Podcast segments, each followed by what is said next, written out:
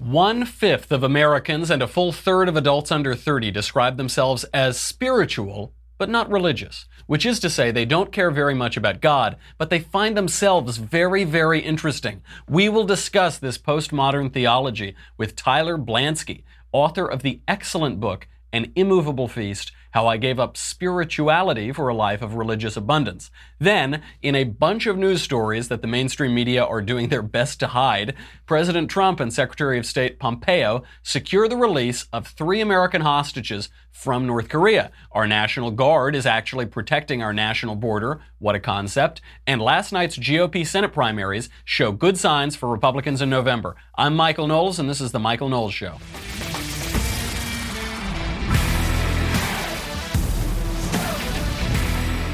It just won't stop. Can't stop, won't stop. More incredible news. One day after Donald Trump burnt down Barack Obama's entire legacy, he has now gone over to that legacy's grave and relieved himself on the ashes. Well done, Mr. President. So we recall now, we recall uh, Otto Warmbier, this poor American student who was taken hostage by the North Korean regime during the Obama administration. The Obama administration couldn't get him out. Uh, President Trump, we know now, has re- secured the release of three American hostages who had been held in North Korea. Do you remember when Donald Trump he would send those angry tweets to North Korea? He called Little Rocket Man short and fat because Little Rocket Man Kim Jong Un said that Donald Trump is old and crazy, and an American president would have responded, say, "Well, that's not very nice. Don't mm, don't do that. Normal, you know, Barack Obama. No, no, no." And what does Donald Trump say? He says, "How dare he?" I would never call him short and fat. he's I, yeah, he's got a button on his desk. I got a bigger button, and my button works. The whole mainstream media freaks out. They say he's going to plunge us into World War III. We're going to have a nuclear holocaust. He doesn't know what he's doing. He doesn't know. Oh, he just secured the release of three American hostages. Oh, Kim Jong Un is now doing what we tell him to do. This is a major diplomatic feat. Let's tune into the mainstream media to see all of their coverage of this incredible diplomatic feat. But if the president insists on keeping a stormy silence, he's got to hope that 60 minutes doesn't become 60 days. More details from Stormy Daniels. Jeanne Moos, CNN. We still stay a little on the stormy side down in New York. Good evening tonight. Breaking news in the Stormy Daniels story. We'll bring you the latest legal development. We'll also show you my full 60 minutes conversation with Daniels tonight, along with portions not shown on last night's broadcast. Her attorney joins us as well. So does Michael Cohen's lawyer to discuss new legal developments late today. I, I, I actually wanted to see the clip. So yeah, so I, I, I want to see the clip of, of North Korea coverage because we've seen, you know, we've gotten a lot of Stormy Daniels coverage. So let's just see the mainstream media reporting on this great North Korean diplomatic feat. Porn star Stormy Daniels sues the president's lawyer for defamation, accusing Michael Cohen of calling her a liar. As Daniels goes public about her alleged affair with Donald Trump and says she was threatened, the White House says the president still denies an affair and rejects her claims. I'm Wolf Blitzer. You're in the Situation Room.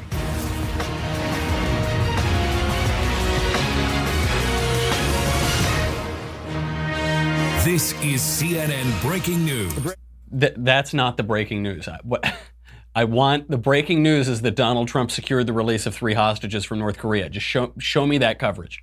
Michael Cohen's first statement about the Stormy Daniels payment was on February 13th. All right, that's enough. no more. I don't know. No more mainstream media. Turn it off. I don't want any more of this stupid mainstream media. Thing. This is, by the way, this uh, those clips could have been taken from any moment in the last five months. Those just any day. Breaking news that porn star is still talking. That porn star who wanted to run for Senate as a Democrat fi- five years ago or however long ago, she's she's still talking about, and she doesn't like Trump. And we and breaking breaking news. so anyway, on the actual story, where Donald Trump secured uh, the release of three American hostages in North Korea, the New York Times, the New York Times, this is really the, the failing New York Times. This is the epitome of the failing New York Times. As Mike Pompeo, as the Secretary of State, is in North Korea, personally securing the release of American hostages there, the New York Times runs a headline at key moment. Trump's top diplomat is again thousands of miles away. And they're saying at the key moment because the Iran deal was ripped up yesterday, but they had already done that. That was already a fait accompli. So Mike Pompeo was busy securing the release of Americans who were being held hostage in North Korea. The New York Times runs, where is he? What's he doing? He's probably on a beach somewhere in, in Boca, you know. And but what's really weird about this, you can't even chalk it up to just total ignorance on the New York Times' part, as you frequently can, because the caption on the, a photo in that article said that Pompeo was busy in North Korea uh, trying to deal with the, the hostages. So was it just, did the headline writer just not read the, the article? Did you just not see the, the photo? I, it's certainly incompetence. It's certainly ignorance. Certainly terrible journalism. But that's the New York Times. This, by the way, is the argument for Twitter. Uh, some of the I don't know how this is still the case, but some of the sophisticate conservatives and Republicans, they say, well, Trump is doing good. I like Trump, but we need to take away his Twitter. His Twitter is ruining him. Twitter is the whole thing. Twitter is the whole presidency. Without Twitter, none of this happens. Without Twitter, that's what we get. Without Twitter, it's just the Stormy Daniels presidency. You wouldn't even hear about the North Korean hostages. You just no, it's just Stormy. Hey, let's have. Let, we've only had Mike Avenatti, the Stormy Daniels lawyer, on 15 times today. We got. We still have a couple hours left in the day. That's what we would get. So, let's hear it from Donald Trump himself call it a confidence building measure, a goodwill gesture. You could describe a number of different labels to it, but the bottom line is three Americans who have been detained for some time in North Korea are on their way home right now, and the president very happy about it. Tweeting just a few minutes ago, quote, I am pleased to inform you that Secretary of State Mike Pompeo is in the air and on his way back from North Korea with the three wonderful gentlemen that everyone is looking so forward to meeting. They seem to be in good health. Also, good meeting with Kim Jong Un. Date and place of the summit with President Trump set. The president also suggesting he's going to be up late tonight. Secretary Pompeo and his guests will be landing at Andrews Air Force Base at 2 a.m. in the morning. The president tweeted, I will be there to greet them. Very exciting. It's why I love these tweets because you get the, the words from Trump himself. He tweets it out, but then his tweets become the news. That the fact of his tweeting is the news.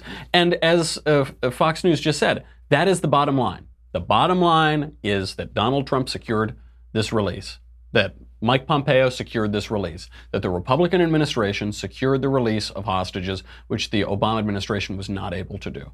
That's the bottom line, and that's a that's a really good thing. It cuts through all the stormy, whatever other nonsense they're talking about. And look at how Donald Trump is handling this. He's that that tweet you saw it right there. He's positive. He, it's it's engaging. It's positive. It's grateful, and uh, it's a TV show. It keeps. Uh, stay tuned. Stay tuned for what's going to happen. We've got this character going over here. This is happening. And he says, "I'm going to meet them. They're getting in at 2 a.m. I'm going to meet them there." This is an important uh, aspect of this whole announcement. Meeting them at 2 a.m. is a signal from Donald Trump to Kim Jong Un, to the international community. It's as much for them as it is to score points on domestic politics. Because what he's saying is, I'm a vigorous guy. I'm paying attention. I am personally involved in what's going on. I don't need sleep. I've got a button on my desk that actually works. What he's saying, this is like when, when Reagan met Gorbachev for the first time. Uh, he was, he, he, you know, he's an older man. Gorbachev was supposed to be this young, vigorous leader, and it was winter in, it was still chilly in Washington, D.C. So he, Reagan was going to wear his big overcoat. And at the last minute, either his advisors or he decided to take off the overcoat. And he trotted down those stairs, not wearing a coat, just wearing his suit jacket and you know light little suit jacket and Gorbachev was all buttoned up and he's plodding slowly. It was this great display of vigor. And Gorbachev actually brought this up to Reagan. He said, "Next time tell me if we're wearing the coats or we're not wearing the coats" because it was a total PR win for Reagan. And you see the same thing happening with Trump. Trump is doing this. Trump is not a young man. Trump, Trump is uh, uh, one of our older presidents, and uh, but he's saying, "I'm going to stay up late. I'm going to be tweeting. I'm going to be vigorous and informed." It was really, really good. He also announced that this summit, this possible summit with Kim, will not take place in the demilitarized zone, in the DMZ. We don't know where. He said he'll announce it within three days. There's the reality TV. Stay tuned, stay tuned. Don't miss the next episode. Very optimistic, but he keeps saying everything could be scuttled. So keep playing nice, Kim, because if Kim doesn't play nice, they'll cancel the whole meeting, and there, there it goes. Uh, now, when forget the tweets, here is a clip of Donald Trump in, on video describing this feat himself deserve the Nobel Prize, do you think? Everyone thinks so, but I would never say it. you know what I want to do? I want to get it finished. The prize I want is victory for the world. not for even here. I want victory for the world because that's what we're talking about. So that's the only prize I want. I think he's being serious here. We'll get to why this is so important, what this shows us about politics. But before we do that, I got to thank a wonderful sponsor, Lending Club. Love Lending Club. Uh, we all need a helping hand sometimes, whether it is unexpected repairs or medical expenses or credit card debt. Uh, sometimes a little bit of money can make a big difference. You can get it at lendingclub.com. I've had this at some points in my in my life. I've uh, when I was much younger, through a series of unfortunate events, I, uh, inherited my house. And the thing that any homeowner knows is that houses are money pits, especially if they're older houses or whatever. And at the time, didn't have a lot of cash, and houses you just need repairs all the time. The roof leaks, this leaks, that, and sometimes you just need a little money to get you by in a pinch. Lending Club gives you access to low rates on loans of up to forty thousand dollars for almost any purpose. You can take control of your debt, you can finance a major purchase, you can finally make home improvements. Just go to lendingclub.com, enter how much money you need, and see if you're approved in minutes. Pick the offer that's right for you. The money can be in your account in just a matter of days. It's that simple. For more than 10 years, Lending Club has helped millions of people with over 31 billion, billion with a B, dollars in loans. Take charge of your finances today with Lending Club. Go to lendingclub.com slash Knowles, K-N-O-W-L-E-S, to check your rate for free. This won't impact your credit score. It's really easy. It's the way to do it. Do not uh, go, you don't have to go to a bank. You do not have to use high interest credit cards. It's really simple. Lendingclub.com slash Knowles, K-N-O-W-L-E-S. Lendingclub.com slash Knowles. All loans made by WebBank, member FDIC, equal housing lender. You'd be foolish not to do it. Go check it out today. So Donald Trump, he says, the reporter asks him, "Are you going to get a Nobel Prize? Should you get a Nobel Prize?" He says, "People keep saying that. I wouldn't. Look, I wouldn't say it. Everybody's talking about it." Uh, but when he says, what I care about is that it gets done, I want victory for the world. I don't care about the prize, I care about the victory. I think he's being serious. I don't think that's false modesty. Uh, for with other politicians, it would be false modesty. With Barack Obama, it would be false modesty. With him, I actually don't think he cares. What we know from Donald Trump is he doesn't really seem to care about accolades from other people. Now, that's not to say he doesn't care about accolades. He loves accolades. He slaps his name on everything that he's ever been a part of, but he does it himself. He doesn't beg and say, oh, please, you give me this, or you do this, or can you? It's always him putting his own name in lights. He's already won the biggest prize in the world. He's the President of the United States. Nobel Peace Prize doesn't, does not matter after that. But uh, what he wants is to accomplish the thing. He wants to do the thing. This is a major difference between the right and the left. The right likes the thing itself securing a denuclearized North Korea at the at the biggest end of it, or at least uh, bringing an end to the Korean War, bringing uh, American hostages back home. They like the thing itself. What the left likes is the appearance of the thing. They just like the appearance, just the glitz and the glamour, but not the substance, the husk, not the real thing. So Barack Obama was he was nominated for a Nobel Peace Prize. He won the Nobel Peace Prize. He won the Nobel Peace Prize something like eight and a half months after entering office. He was nominated, I think 12 days after entering office, very quickly. Uh, that that's but what did what did he do to deserve it? Absolutely nothing. He d- certainly doesn't deserve it. Even the left admits that now. Donald Trump wants the real thing. That is what the right should focus on, the real thing. Forget all the mainstream media articles and the polls and the this and the awards and how nice and the dinners. No. Just do the real thing. Get the real thing. It's much more gratifying. Speaking of the real versus the superficial, let's talk about being spiritual but not religious. This is one of my favorite. You hear that everyone says it now today. Well, I'm spiritual but not religious. I'm joined now by Tyler Blanski.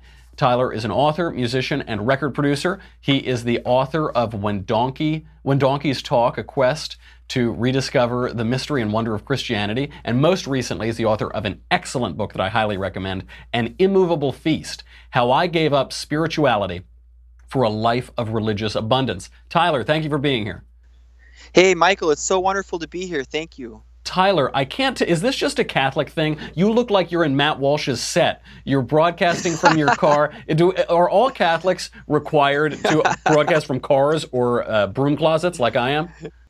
You know, I hope not. I was actually going to go use the public library. I'm on the road today and I got all set up and kind of like most um, government programs. It didn't work. The Wi-Fi was was cheap. Not I couldn't get cell phone reception, so I came running out here to my car.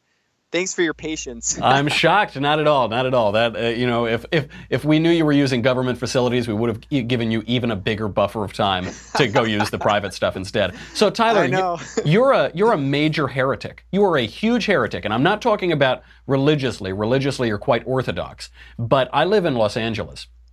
And out here, you would be a total heretic man because it's all about spirituality, man. None of those bad religious feels, you know? It's just about spirituality. To begin, before we get into it, I really, really enjoyed your book and I think everyone should go read it. What does it oh, mean good. to be spiritual but not religious? Great question. I think my experience of, even with myself, of adi- identifying as being spiritual but not religious was that I wanted authentic relationship with God. And for a lot of folks, that means just with the divinity or the good or the the force that might be with you or not. The universe. That's uh, you yeah, hear the- that a lot out the here. They say the universe, even though that that's that is true truly heresy because that is a, a creation rather than the creator. But I think they're getting at the same thing: the energy, the divinity, the God spirit. Yes. Yeah. Yeah, now of course as a Christian, being spiritual but not religious, I always thought that for me meant being authentic, a truly deep personal relationship with God that didn't involve any obligations or rules or morals that might impose themselves on me and direct my life, right? So for me, being spiritual but not religious was about this personal relationship that allowed me a wide breadth of beliefs and practices, even if they contradicted each other. I, I totally understand that. I having having been raised a Catholic, uh, although I went away from that for a long time, I did always enjoy Saint Augustine's uh, entreaty to "Lord, make me chaste, but not yet," uh, which is a, a version of that. And as a kid, as you write in the book, you spurned the ritual, religious ritual. It was all about faith, not works. That sort, that dichotomy that we hear so much in. Uh, popular religion. You were a thoroughgoing antinomian, it seems. Jesus saves, your free will has nothing whatsoever to do with it. And w- when I look around, though, uh, at this idea of the performance, the performance of ritual, it seems to me spirituality is at least as performed or enacted as religion, and usually more so. So, what is it that convinced you that this popular theology was wrong?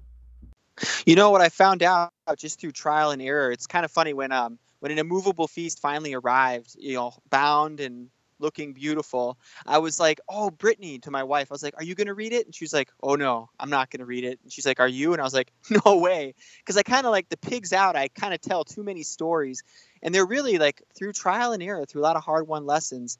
I learned that spirituality, being spiritual but not religious, almost always ends in disappointment, if not loneliness. I think it was Abraham Lincoln who said that if we won't obey the Ten Commandments, we'll obey the 10,000 commandments, right? Where if we don't have the real thing, we'll end up Mhm. making 10,000 replicas. And being spiritual but not religious, I totally did that. I would invent, I'd be very religious about things that weren't religious, whether it was my diet, eating organic eggs, or drinking wheatgrass, or yoga, or just kind of being dogmatic about being spiritual but not religious. Right. That's a, such a good point. You write, one of my favorite sentences in the book is the Catholics are content with a single pope and that he is only infallible when he speaks ex cathedra. But I gladly accepted popes by the dozen, and they were infallible when they stood in the pulpit or in their Birkenstock sandals.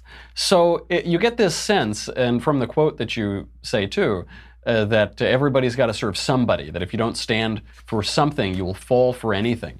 Is there any way, as you see it, to escape the strict boundaries imposed by some religion? You know, I actually I think it's deep, deep in our in our nature, just as human beings, as men and women, to end up becoming religious. We we need to live a life that has patterns, that has uh, structures that make sense to us, and all of us are telling stories to make sense of the world. We can't help it, right? We think in story. Whatever story you're telling yourself, whatever patterns and rituals you're you're creating around your daily rhythms and your relationships, that is your religion whether you admit it or not you are you are choosing to conform to something that is hopefully bigger than yourself to some degree whether it's politics or um, you know some kind of environmental issue or social justice issue. We tend to get religious. We can't help it. The question is are you being religious in a good way? And are you being religious about what's actually true and good and beautiful. And it's the it's the culture. It's in the culture. As you you uh, quote Russell Kirk making an observation that we talk about on this show all the time that there's no culture without the cult. Cult and culture come from the same word. And the, the spiritual but not religious types, they spurn cults and religious organization.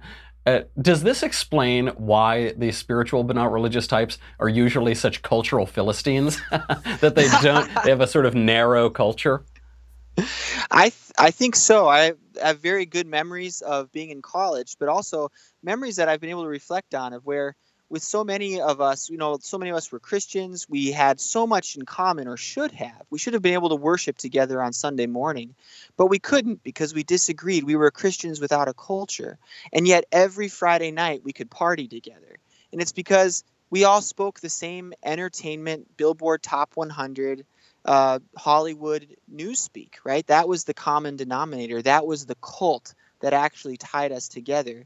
And that to me is tragic. I wish that there was a way we could and I'm working towards this, right? With the with the book and Immovable Feast, how can we recover a sense of culture that's truly rooted in a cult that makes sense, mm-hmm. that's rich and beautiful and true? That's such a good point. What is your what is your cult? What are the things that bind you to other people? What is the common language? If, if most of us are being honest, it's it's the popular culture. It is whenever you get three uh, Christians in a room of perhaps some different denominations or sects or whatever, they'll they'll disagree about everything, but we can all agree on you know going out and getting a drink or something like that. That's a really good point. And the Catholics yes. especially can agree on going out and getting a drink. now, you, you have been a Protestant evangelical fundamentalist, it seems, just from perusing the book, Catholic now. Uh, I, I, find uh, that all of when I have a lot of friends who are Protestants and they're still Protestants, but they say they're not Protestants or evangelical or whatever. I find yes. all of the non-Catholics or non-Eastern Orthodox, and in some cases the Anglicans fall into that Anglo-Catholic sphere too, but all of yes. the the fundamentalist types uh, are frequently quite hostile to the saints and to the Virgin Mary. They're not simply indifferent to them, they're outwardly hostile. They say, Why would you ever pray to a saint? Or why would you ever venerate the Virgin Mary? Why is that? Where does that hostility come from? Well, having once been quite hostile myself, I think it comes from a frustration that people keep bringing into what should be a private relationship between you and Jesus an actual community, a community that um, seems to almost threaten the purity of being spiritual but not religious. So, uh, for example, I, a big epiphany for me in just discovering, you know, the Blessed Virgin Mary and the communion of saints was realizing, you know, when Jesus talks about the first and second commandments, you know, love the Lord your God with all your heart, love your neighbor as yourself.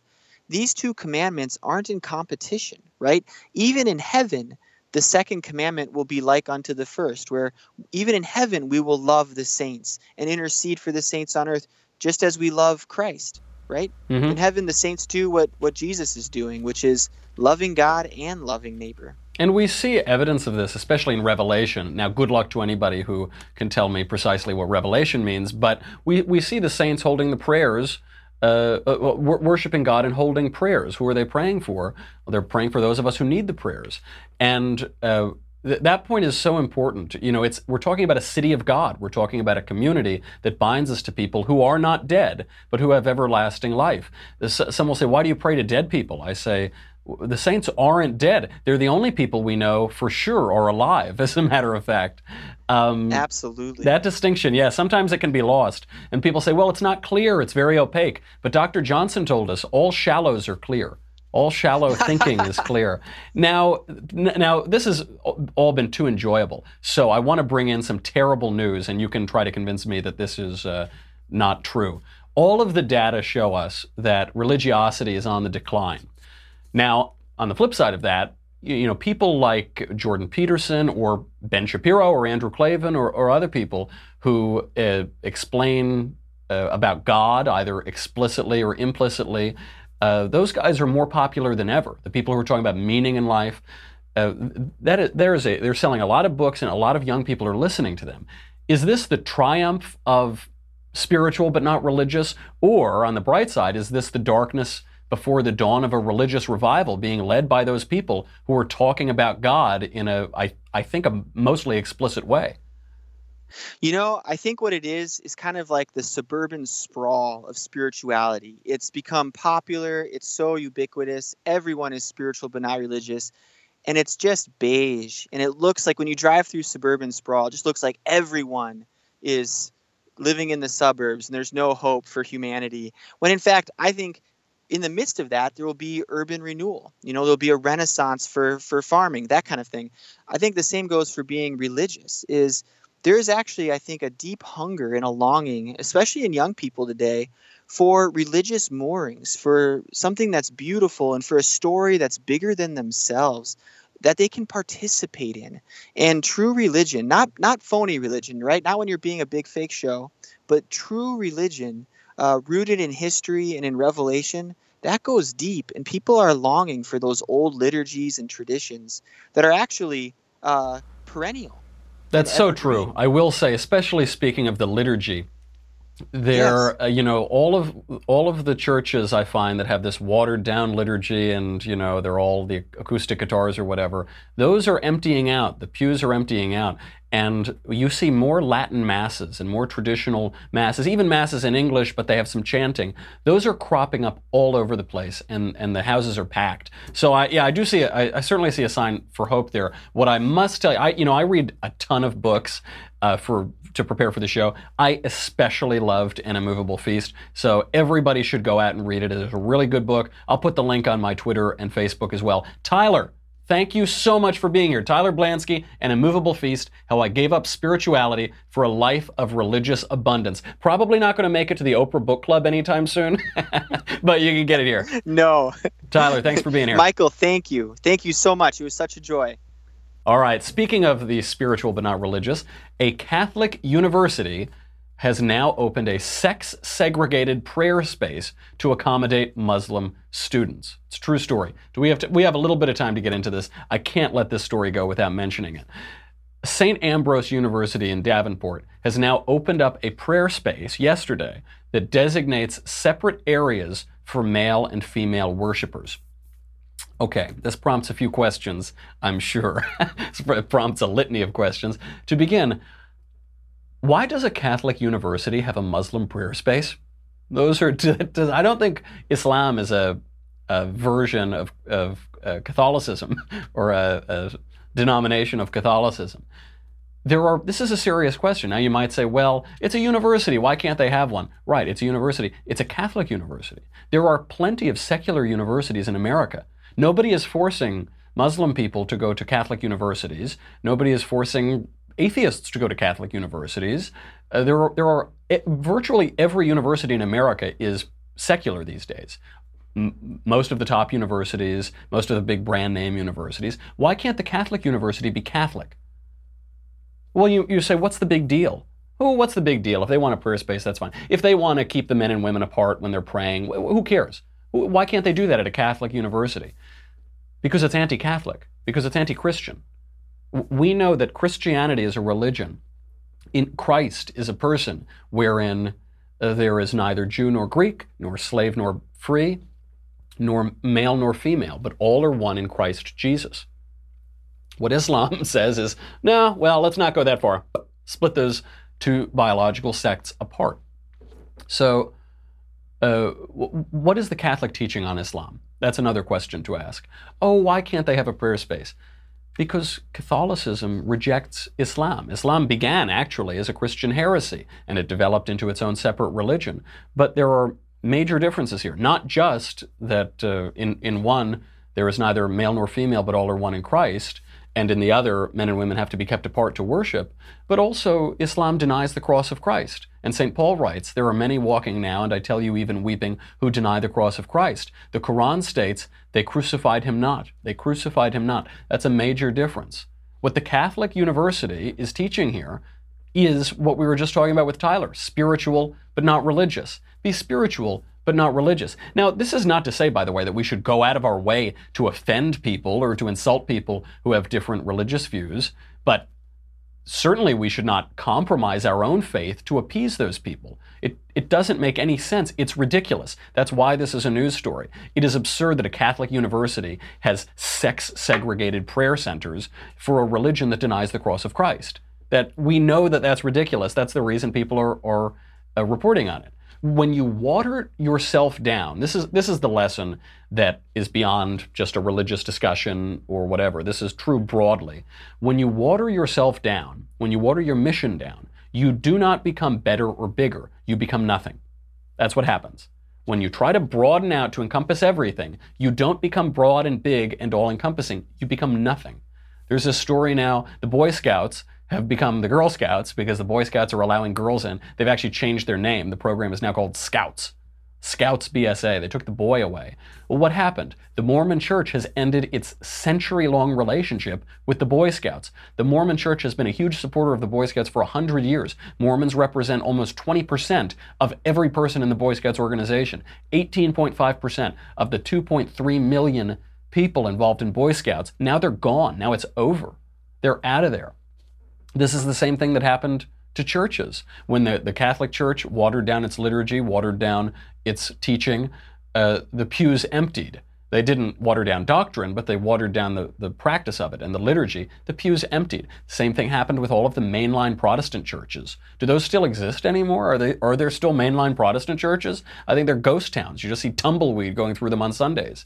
The same thing happens to politicians. When politicians try to be everything to everybody, they lose their base. They lose the, the people who supported them in the first place. Just look at uh, John McCain or Jeb Bush or John Lindsay. These liberal Republicans who want to appease everybody, they end up like low energy Jeb. You've got to stand for something. You have to stand for something or you will fall for anything. We've got a lot of news to get to before we get to it. I'm sorry. I've got to say goodbye to Facebook and YouTube. If you are on dailywire.com, thank you very much. You help us keep the lights on. You keep Covfefe in my cup. If, and by the way, I need this cup. These the last few days, man, I've, I've almost drowned on several occasions. If you're not there, please go to dailywire.com. You will get me. You'll get the Andrew Klavan show. You get the Ben Shapiro show. Do you hear it? Do you, do you hear that right now? I can hear it. It's, it's like birds chirping, bells chiming. It's because it's almost time for the next episode of The Conversation, featuring me, little old me, Michael Knowles. On Tuesday, May 15th at 5.30 Eastern, 2.30 Pacific, I will be taking all of your questions and easing your anxiety by answering all of your questions live on air. Every query that has burned in your hearts will be resolved. Best of all, it's an extra hour-long dose of little old me, which, you know, what more could you ask for? I almost certainly will not be wearing pants. That just has sort of become the rule for the conversation. Uh, Alicia Krause will be there too. You like her. That'll be nice. This month's episode will stream live on Daily Wire's YouTube and Facebook pages. It will be free for everyone to watch. Only subscribers can ask questions. To ask questions as a subscriber, log into the website, dailywire.com. That should be your homepage anyway. Head over to the conversation page, watch the live stream. After that, just start typing in the Daily Wire chat box, and I will answer questions as they come in for an entire hour. Once again, get those questions answered by little old me Tuesday, May 15th, 5:30 Eastern, 2:30 Pacific. Join the conversation. again, none of that matters. All that matters is this. The John Kerry vintage, the Obama vintage, the uh, Hillary's aides vintage. They're all tweeting. They're all so, so sad. They're also. Go to dailywire.com. We'll be right back.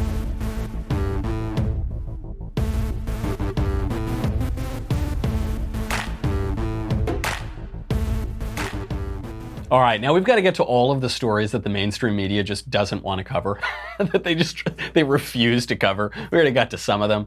Do you remember? You probably don't remember this because it hadn't been the news that much. When President Trump deployed the National Guard to the border, so he says, "I'm going to deploy the National Guard because there are all these people coming through, and they won't let me build the wall yet. So I'm going to send them there, and they're going to keep these illegal aliens from breaking into our country and invading our country." It's working. It turns out it's working. That's why you haven't heard about it. If it wasn't working, you would have heard about it all the time. U.S. Customs and Border Protection officers have apprehended an extra 1,600 people who have attempted to illegally enter this country since April 15th, in just the last couple weeks, and that's thanks to the National Guard troops on the border. So what are they doing? They're they're guarding. That's in their name, you might expect that. They're not arresting people, they're not performing law enforcement roles, but they are freeing up Customs and Border Protection officers to do all of the arresting. Uh, there's increased surveillance, there's increased communication. That's a lot of extra people, 1,600 extra people. They also caught an extra 451 people uh, who were turned away at the border before then trying to enter illegally. This is really good. Now, the trouble is, we need actual uh, immigration reform. And I don't mean that in the Marco Rubio way. I mean that in people can't enter our country illegally. Because otherwise, they're just going to they're going to be caught and released. They're just going to go through the system. It's going to be this long thing. We need actual reform. And in the meantime, isn't this what the National Guard is for? This is pretty good. The National Guard is to guard the nation. And that's what they're doing. They're guarding the nation. People are trying to invade the country, and the National Guard is there and saying, "Nope, go back. No, no, no, no, thank you." Uh, this is this is really good. This is a good use of the National Guard. I'm glad that President Trump was able to do it, and we should keep it up because also it keeps these things in the news and it keeps uh, clear how many people are crossing into our border constantly and why you need to send them back. We, we have a country or we don't have a country, as the campaign said for a long time. You have borders or you don't have borders. You have democratically enacted, legitimately enacted immigration law that's enforced or you don't. It's a nation of laws or a nation of men. We're a nation of laws. We're supposed to be anyway. And so this is great stuff. Also, before we go, I've got to I've got to get to the the excellent electoral news from last night. The oh, the mainstream media, they are so mm. that that I could taste a hint of the Washington Post because the GOP did very well in last night's Senate primaries. So how do you think the Washington Post reported that? How do you think? You say GOP did really well it, this, this is really good news. Great sign for November. No.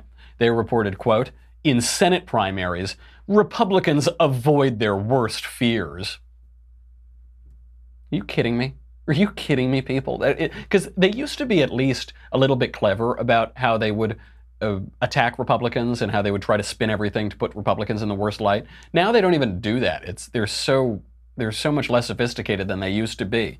So the Washington Post reports, quote, their battles did not hinge on policy, since all the candidates basically agreed with the course set by Trump. They swung on attitude, style, and outsider bona fides. That just isn't true. That isn't, it wasn't, they're trying to make it out like these are these crazy, wonky characters, and really all the voters wanted was blood and red meat and craziness. That isn't true at all. In West Virginia, uh, Patrick Morrisey won there. He beat the kooky candidate, Don Blankenship. Patrick Morrisey is the Attorney General. He's a completely normal, well spoken, educated politician. And the kooky guy was Don Blankenship, this guy who's an ex con. He's a coal baron. He called uh, Mitch McConnell Cocaine Mitch. He, he referred to Mitch McConnell's father in law being a Chinaman and why that would make McConnell not like him or something like that. That that's the kooky guy. They didn't go for him. and Morrisey was a totally normal candidate. He's a sitting office holder. It's very good. Uh, this is a big win for Trump, too, because Trump uh, said ahead of the election, he said, vote against Blankenship. He didn't say who to vote for. He said, don't vote for Blankenship, vote for Morrisey or Jenkins. And he, he gave his uh, explanation. He said, don't vote for Blankenship because he won't win in November. The last time uh, Donald Trump said this in Alabama, people didn't listen to him they they uh, voted for Roy Moore in the primary, and then Moore lost. So we actually kind of have to thank Steve Bannon today. It's a very hard thing to lose Alabama as a Republican. Steve Bannon managed to do that for us, and it really scared people into thinking, "Oh, yikes! All right, maybe we should we shouldn't go that crazy and pick candidates who are unreliable." So what else happened? Uh, State Representative Mike Braun, uh, he's a self-funder. He raised five million dollars uh, DC outsider. He beat uh, Congressman uh, Todd Rokita and Luke Messer in Indiana. That's pretty good. There, there actually is an outsider. He's not some kooky outsider. He, he's a self-funder. He can raise a lot of money, and uh, he's a he's a state representative. Good candidate in Ohio. Uh, Representative Jim Renacci won. That's great. Renacci also was endorsed by Trump. So these are all good signs. But what's the big takeaway? This is good news because it means that Trump's support matters and it helps. Now, we shouldn't expect that in, in this uh, off year election. We shouldn't expect that in these midterms. If, if we believe the mainstream media, we would think that Trump would be poison. Trump's endorsement would be total poison, and the voters would do the opposite of whatever he wants. But that isn't the case. Actually, all of the polling suggests that Trump is quite personally popular. His approval ratings have been varying between the 40s to the low 50s. The daily approval rating has been between 47 and 51 percent. Uh, we also know that 57% of Americans think the U.S. is headed in the right direction. The majority of Americans say the country is going in the right direction. That's the highest percentage of the population who thinks that since 2007, since before Barack Obama, since before the financial crash. That is a great sign. And by the way, the Democrats have nothing. They have nothing. They have Stormy Daniels. That's why they play it all day long on CNN and the Washington Post. There isn't an issue for them to run on. What can they run on? They ran the government for 10 years and everything went to hell, went to hell in a handbasket. Then Donald Trump comes in, and 15 minutes later, everything is getting better. So what can they run on? We might get peace in North Korea, for goodness sakes. That they have nothing to run on. So it's just tawdry tabloid trash like Stormy Daniels. Uh, what what will we see here? We know that Donald Trump is going to be campaigning in races where he can help. That looks like it'll be a lot of races, and that will help. Uh, we know that two of the so-called toss-up seats currently in the House of Representatives, they're held by Democrats, and they're in districts that overwhelmingly voted for Donald Trump. So, do we are we really confident that Democrats are going to win those seats? I'm not confident of that. We know that a total of 12 House seats currently held by Democrats are in districts that voted for Trump. Now, they're, they're not listed as toss ups, but that's a dozen seats total that they voted for Trump in 2016. They're currently held by Democrats. What's going to happen? The question you have to ask yourself history is working against us. Voter engagement theoretically should be working against us, although in practice I'm not sure it is. If they voted for Trump in 2016 and everything has gotten better and all of his numbers have risen since then, which votes has he lost? which votes has Donald Trump lost? The, there is one gaffe that Democrats really tried to seize upon to, to cut away some of his support. And that was his comments in Charlottesville early in the presidency. You know, he said there were good people on both sides, and they twisted this to say that he was anti black or supporting Nazis or whatever, which isn't true, and it was totally blown out of proportion. But even so, he didn't speak artfully, and so they, they were able to seize upon it. So that, that should be it. Those should be the votes that he lost, right? wrong. We would expect the votes that he lost there to be among black people, right? Because uh, Donald Donald Trump was being portrayed as this anti-black politician. Donald Trump's support among black men has doubled in the last two weeks, literally doubled. Which votes has he lost? This is really good news. You shouldn't get complacent. We should re- remain engaged. You've got the entire mainstream media apparatus against us, the Democratic Party against us, much of the federal bureaucracy against us, and some of the Republican Party. So conservatives need to watch out. That's a lot of people against you. You got to go out to the polls. Things are things are looking good. There is hope on the horizon, and if we can maintain that hope and go out there and uh, and actually vote, you could be in for a surprise in November. Okay, that's and and we should we should pray about that too. I don't I don't even mean that glibly. There are serious policies here. People do get hurt when Democrats win elections to say nothing of the, the unborn, we're talking about a huge, zealous, pro abortion Democrat Party. You're talking about people losing their jobs. You're talking about people uh, making less money. You're talking about people not being able to provide for their families. You're talking about people who won't take the opioid epidemic seriously. There actually are really real consequences, but mostly I just want to tie it back into that spiritual but not religious line. Go out and read uh, Tyler's book, An Immovable Feast. It's really, really good. And by the time you're done reading that, I'll be back on the air tomorrow. So make sure you tune in, get your mailbag questions in so we can answer all of them. In the meantime, I'm Michael Knowles. This is The Michael Knowles Show. I'll see you tomorrow.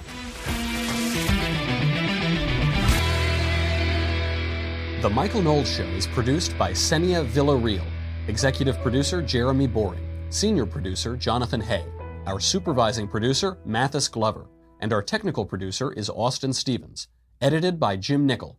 Audio is mixed by Mike Coromina. Hair and makeup is by Jesua Olvera. The Michael Knowles Show is a Daily Wire forward publishing production. Copyright Forward Publishing 2018.